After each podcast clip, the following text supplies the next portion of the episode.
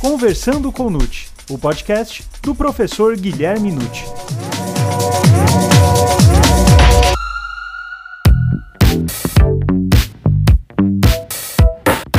Olá, sejam muito bem-vindos a mais um episódio do Perguntando ao Nute.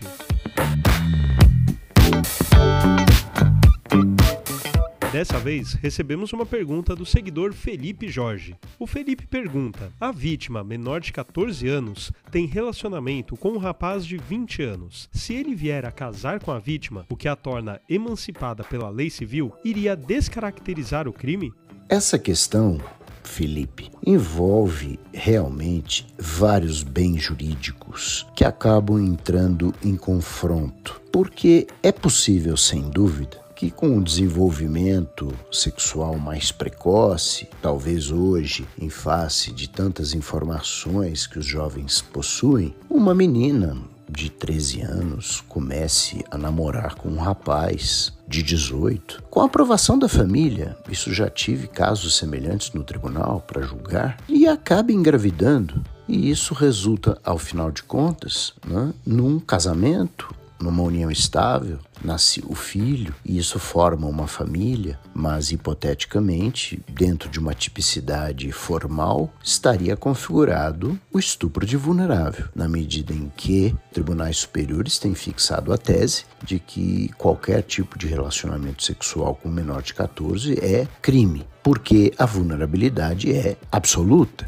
Então, esse rapaz de 18 que se relacionou com aquela garota de 13 seria um estuprador. Mas a gente percebe que na vida real as coisas não são assim tão lineares. E, mesmo fixada essa tese pelo Superior Tribunal de Justiça, com amparo também em alguns julgados do Supremo Tribunal Federal, temos analisado circunstâncias que permitem distinguir alguns casos concretos e não considerar um delito a situação apresentada. Já tivemos situações para julgar no Tribunal de Justiça de São Paulo em que absolvemos, no caso, o rapaz, é? porque de fato o relacionamento havido com a menina era de amplo conhecimento das famílias, com aprovação. Eles se casaram depois, mais para frente, né? e houve nascimento de filho, viviam juntos em harmonia. Ora, como é que nós vamos, anos depois, considerar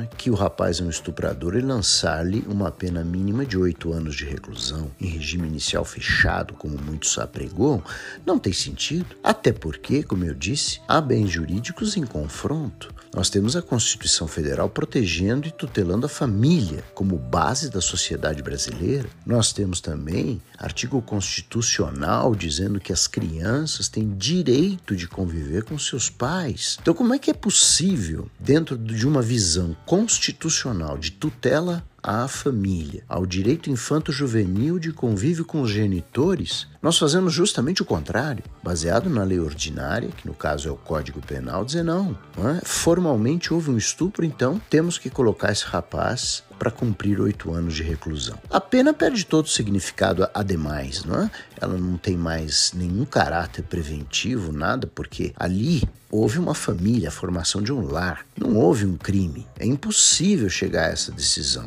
pelo menos na minha visão. E eu tenho observado que o próprio Superior Tribunal de Justiça já tem decisão que distingue essa situação específica de uma união real efetiva, familiar, formada pelo indivíduo supostamente estuprador e a vítima supostamente estuprada, que na verdade foi um namoro, uma união, a formação de uma família. Então, eu acredito que o que nós devemos impedir no Brasil é essa prostituição infanto-juvenil, é o desenvolvimento de vida sexual muito precoce, sem lastro, sem laços, sem aprovação familiar, e aí sim configura-se o estupro de vulnerável. Mas na formação de uma família é muito cuidadoso que nós tenhamos que analisar a situação com um prisma mais detalhado e eu diria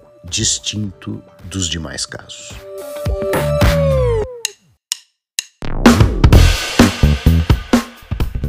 E aí, o que achou dessa resposta? Curta, comente e compartilhe com aqueles seus amigos e colegas que podem se interessar pelo tema e ainda não conhecem os podcasts. E lembre-se que toda semana um novo episódio do Conversando com Nute. Até mais!